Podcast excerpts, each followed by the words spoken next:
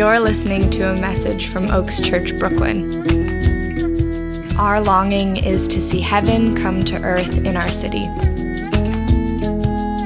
For more information on our church and community, please visit oaksbk.church. Today's teaching text is Ephesians 4 7 through 13. But to each one of us, grace has been given as Christ apportioned it. This is why it says, When he ascended on high, he took many captives and gave gifts to his people. But what does he ascended mean except that he also descended to the lower earthly regions? He who descended is the very one who ascended higher than all the heavens in order to fill the whole universe. So Christ himself gave the apostles, the prophets, the evangelists, the pastors, and teachers to equip his people for works of service so that the body of Christ may be built up until we all reach unity in the faith and in the knowledge of the Son of God and become mature, attaining to the whole measure of the fullness of Christ. This is the word of the Lord. Hey everyone, my name is Ryan Diaz and I'm one of the pastors here at Oaks Church, Brooklyn. This past Sunday, I had the pleasure to continue our teaching series through Ephesians 4, but we had a bit of a hiccup as we were recording the message this Sunday.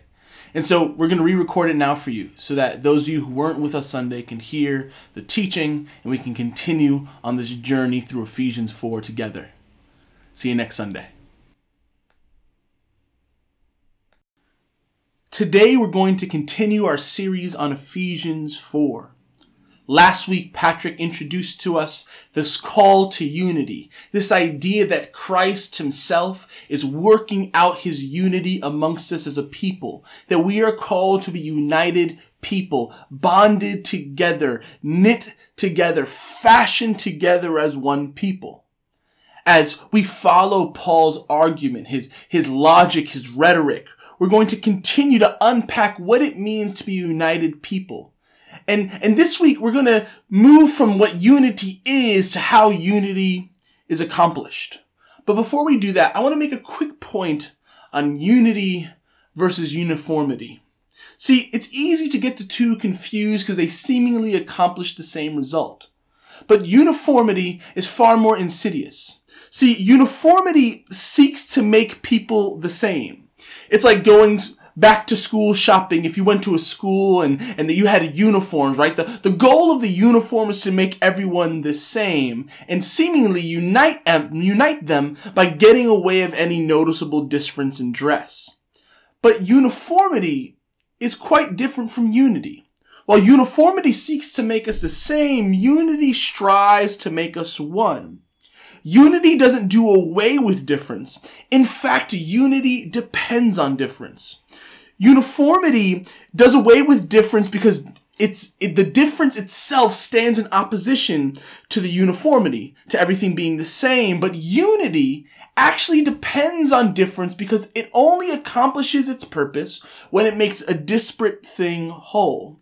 Unity works as things that are seemingly different are knitted into a whole. This unity we're talking about is first modeled in God Himself.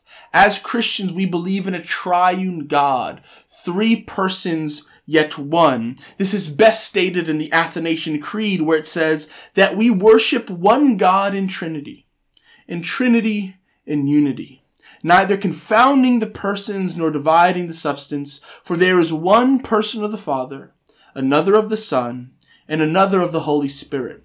But the Godhead of the Father and of the Son and of the Holy Spirit is all one, the glory equal, the majesty co-eternal. Such as the Father is, such is the Son. And such is the Holy Spirit, the Father uncreated, the Son uncreated, the Holy Spirit uncreated the Father eternal, the Son eternal, the Holy Spirit eternal. And yet there are not three eternals, but one.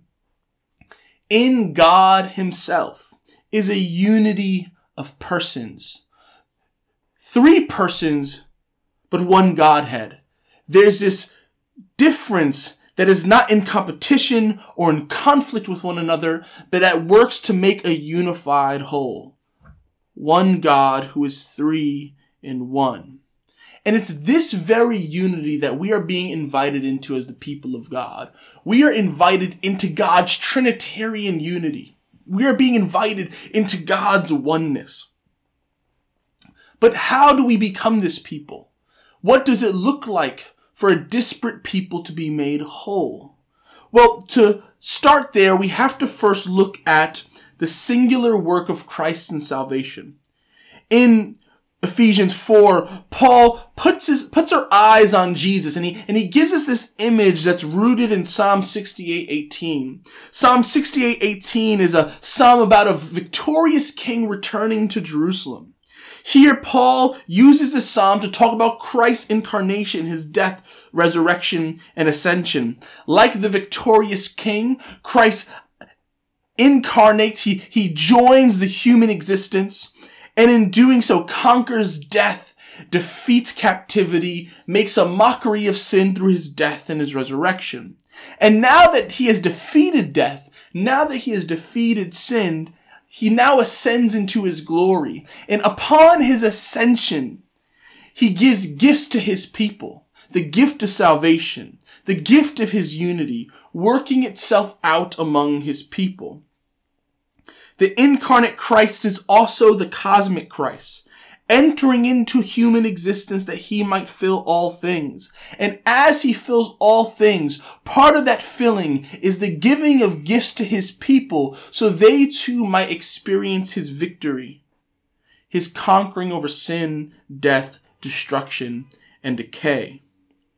And it's through this variety of gifts he gives to his people that Christ begins to work out his unity among them. These gifts that are given by Christ are, not cookie cutter. They're not single. there's not one gift he's giving to everybody. This is not the invitation to become like everyone else, to look like everyone else, to sound like everyone else. No, to each member of his body, Christ gives distinct gifts that mirror their, the distinct image of God present in each of them. It's this amazing thing that we all share in the image of God, and yet, we are each distinct, made in his image and his likeness, reflecting it in a way only we could reflect it. And so Christ's gifts follows this diversity. It's through these diversity of gifts that God gives to his people that he wants to work out his unity. The diversity of the church is actually the key to the unity of the church. So Paul goes on in Ephesians 4 to describe these gifts. And so some of these gifts are named and some of these gifts go unnamed. But I, I want to emphasize something here. The named gifts are not more important than the unnamed gifts. What Paul is actually doing here, he's actually showing how these gifts work themselves out within a community. And there's some gifts he has to name to demonstrate how this works out. But it doesn't make those unnamed gifts less than. Actually, I'd like to argue that those are actually the more important gifts, as we'll see in a moment. So, first, Paul, he, he names the apostles and the prophets.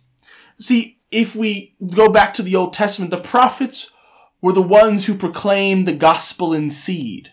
They're the ones who foretold about the coming of Christ, the, the victorious Messiah who would conquer sin and death by dying a criminal's death.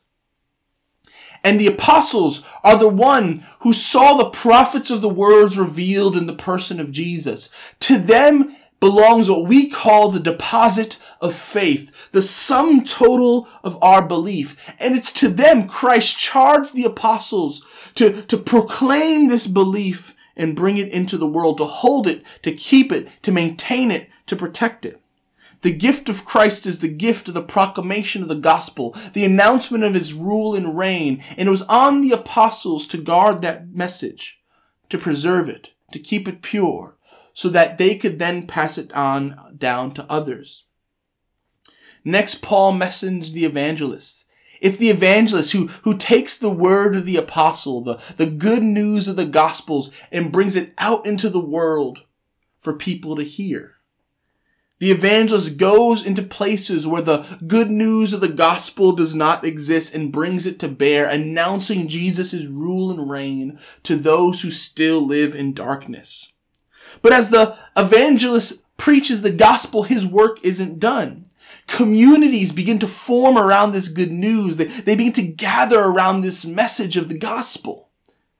And as they gather, they realize they need forming and shaping at communities. They, they need people who are going to help them walk out their faith with fear and trembling. They're going to need guides, stewards who are going to help them live out their faith in the world.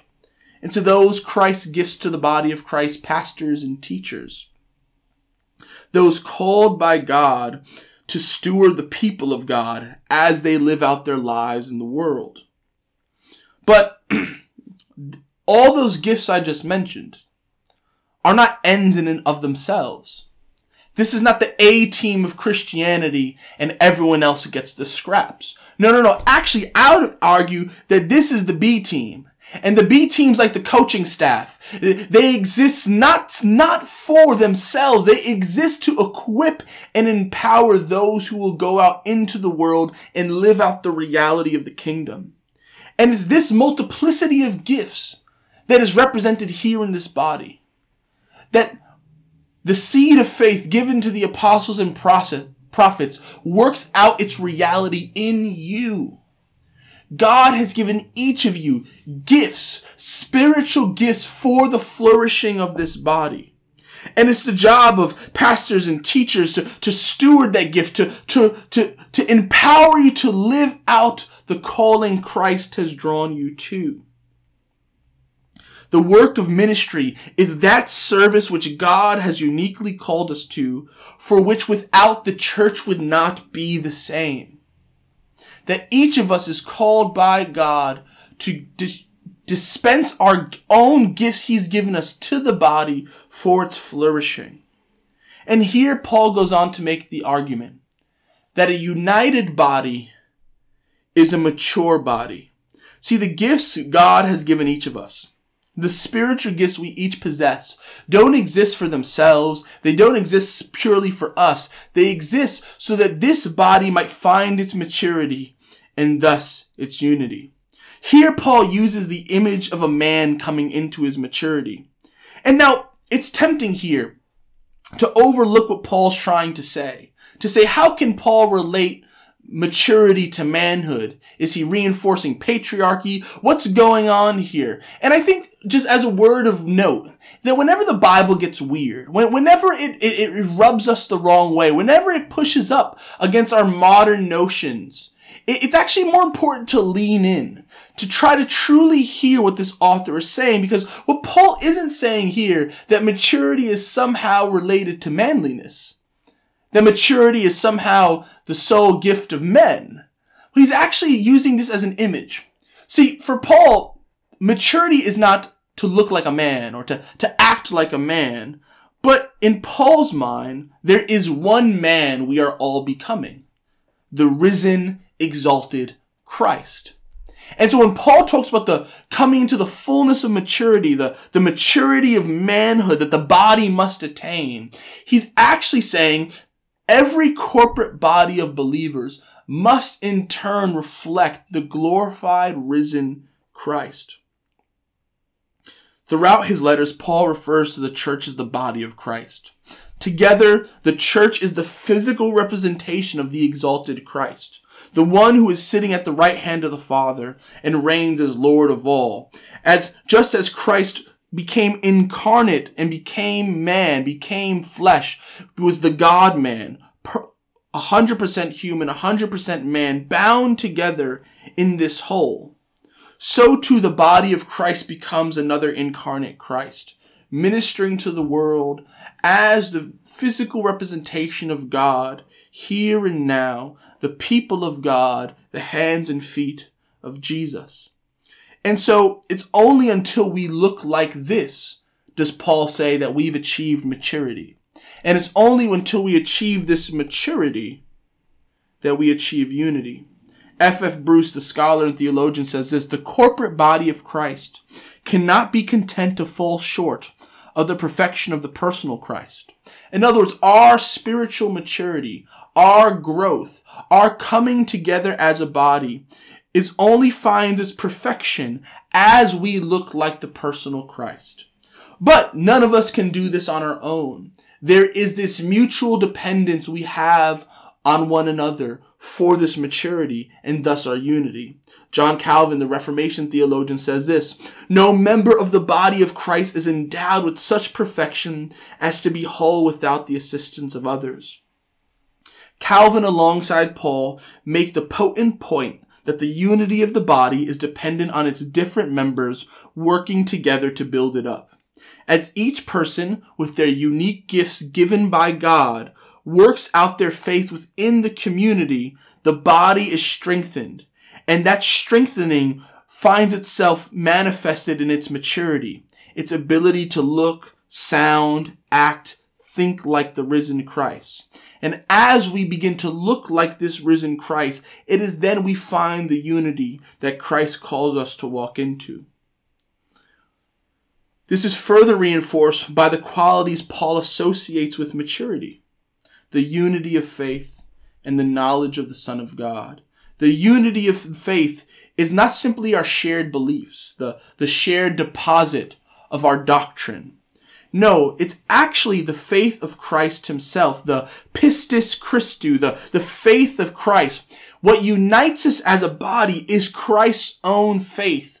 Without Christ and his faith and righteousness at the center of this corporate body, we cease to be the body of Christ. We are, we might be a religious group. We might advocate for good work. We might have a building and we might have membership and we might do events and activities together, but we will not be the corporate body without the uniting faith of Christ at the center of who we are. But just as the uniting faith of Christ brings us together, he also brings us together as individuals. That in joining the body of Christ, we do not lose our individuality, but we become an interdependent whole. And this is what Paul means by the knowledge of the Son of God. The knowledge of the Son of God is that personal, experiential knowledge that Paul knew so well and that each of us brings our experiences with the risen Christ to the community. And as we each relate to Christ as individuals, we relate to him as a whole. That the unity of faith binds us together, but it's through our diverse experience of the risen Christ that we are mutually benefited by one another. And so the question goes on. Well, if God has given us gifts for the maturity of the body, and the maturity of the body is what brings about the unity of the body. What am I supposed to do for this body? You know, we're in an interesting time as a church. There's pandemic, transition, and now I think after, you know, I've been a part of this community for a year now, and I think we're beginning to find our own. We're coming into a new season that God is doing new things. And it doesn't mean the old things don't have their place, but that God is working something out new and fresh here in this community. And so in this season, if we want to become this united people of God in this new season, if we want to be that mature body that reflects the reality of the risen Savior, then we move from the corporate to the individual. What is God calling me to do in this community? What gifts has He given me, not simply for the benefit of myself, but so that this body might find its maturity and its unity? In 1 Corinthians 12, Paul says this For just as the body is one and has many members, and all the members of the body, though many, are one body, so it is with Christ. For in one spirit we were all baptized into one body. Jews or Greeks, slaves or free, all were made to drink of one spirit.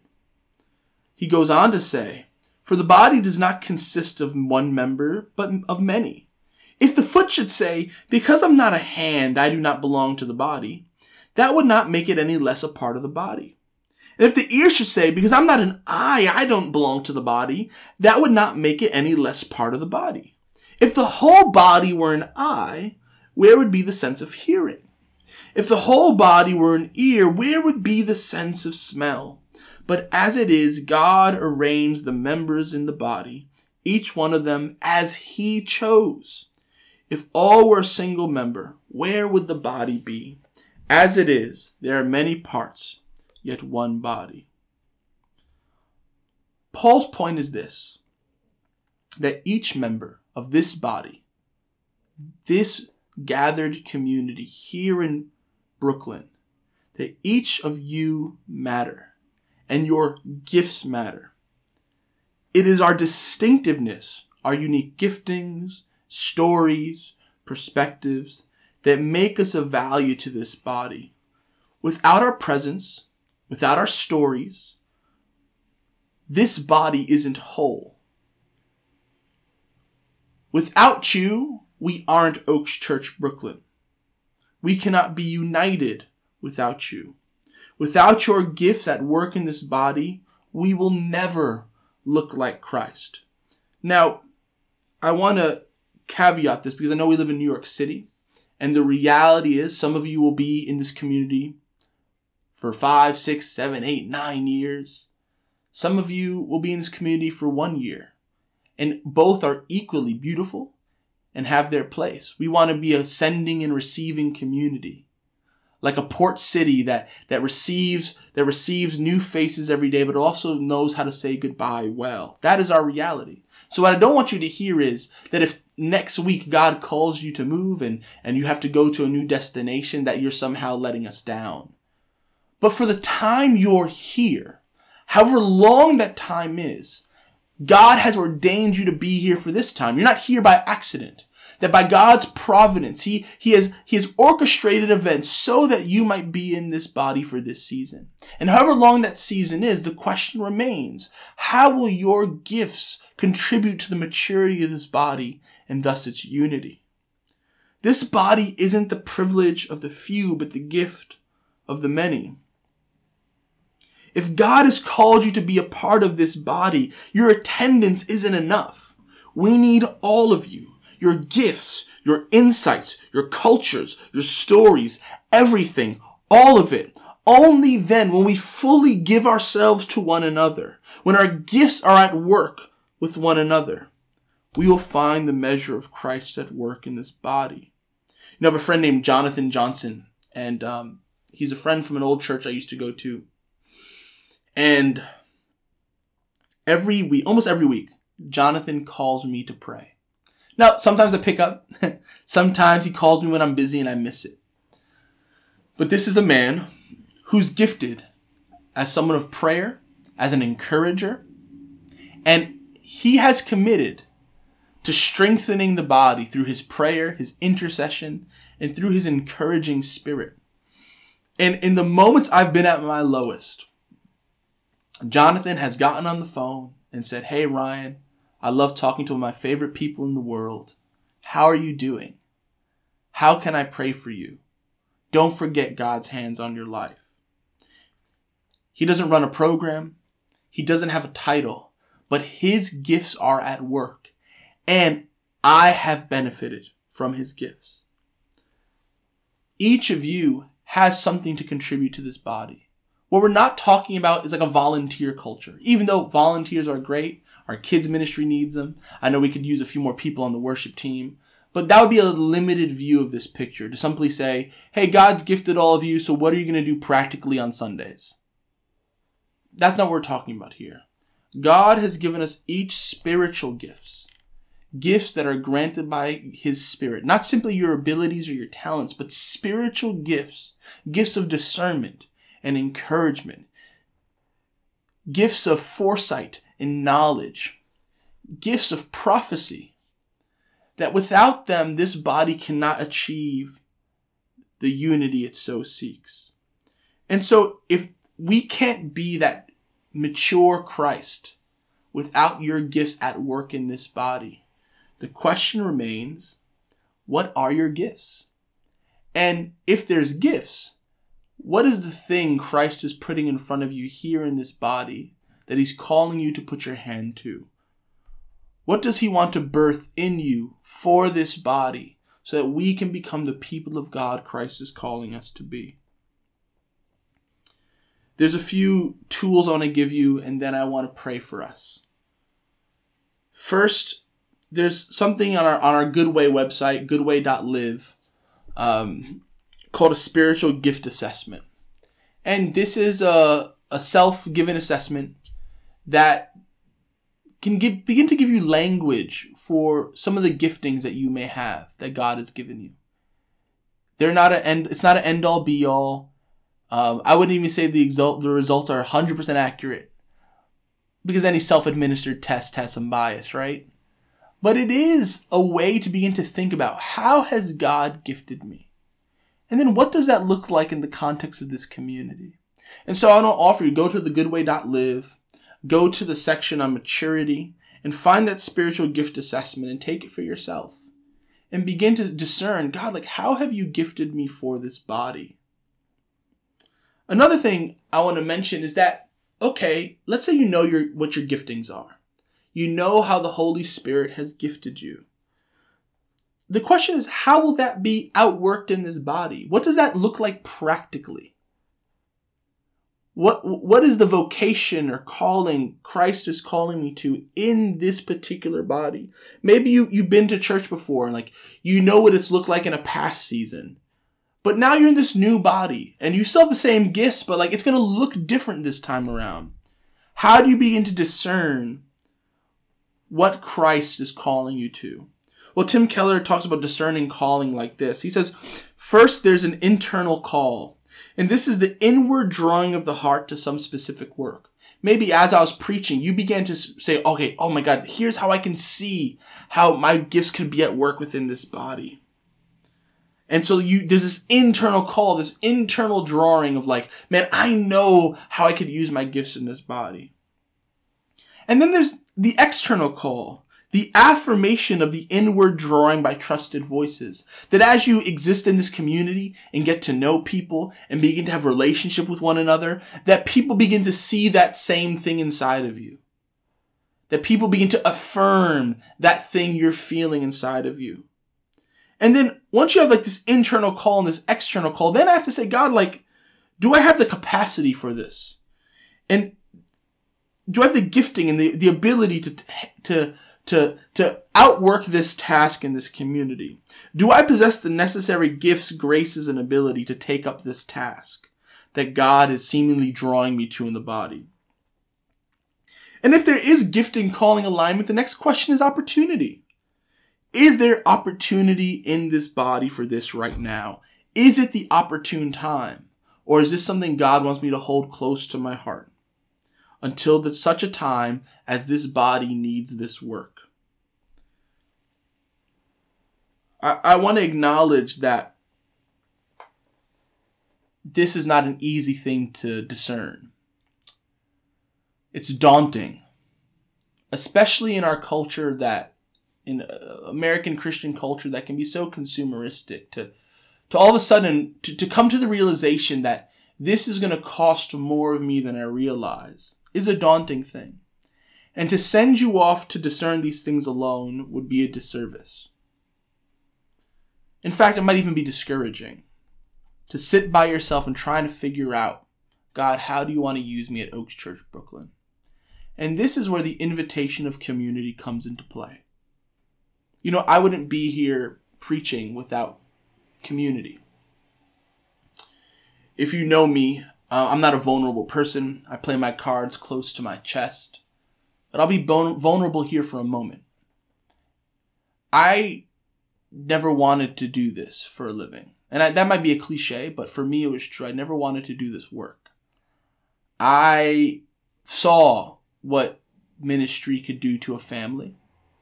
I saw a f- family sacrificed on the altar of ministry. I didn't want to do this work. But even as I tried to run from it, God would send people into my life, trusted people I loved, who cared about who I knew cared about me outside of the work I could do. And they would continually to begin to continue to affirm a calling to ministry, a calling to teach the word of God. And I hated them for it. I was upset at them for it. I ran from it. But without their voices, in those moments when I, th- to this day, I'll be very honest, to this day, there's moments I don't want to do this work. There's moments where I'm like, am I still good at this? Am I, is this still for me? In those moments, God sends people alongside me to encourage me and to remind me of calling. And so, as we as a body discern what our gifts are and how could those gifts benefit the building up of this body, not the building up of this organization, not the building up of our programs, but the building up that this body might look like the risen Christ. I want to invite you to do that in the context of community. Come find one of us, come find one of the pastors or elders, talk to your community group leader, get with your friends and, and begin to pray together. Say, God, like, what are you trying to do in me for this community? And I truly believe that if we all pursue this together, we all say, God, what is my gift? How might I benefit this body? We will become a beacon of the kingdom in the middle of this neighborhood. For we will be mature, thus looking like Christ. And if we look like Christ, we will surely be united.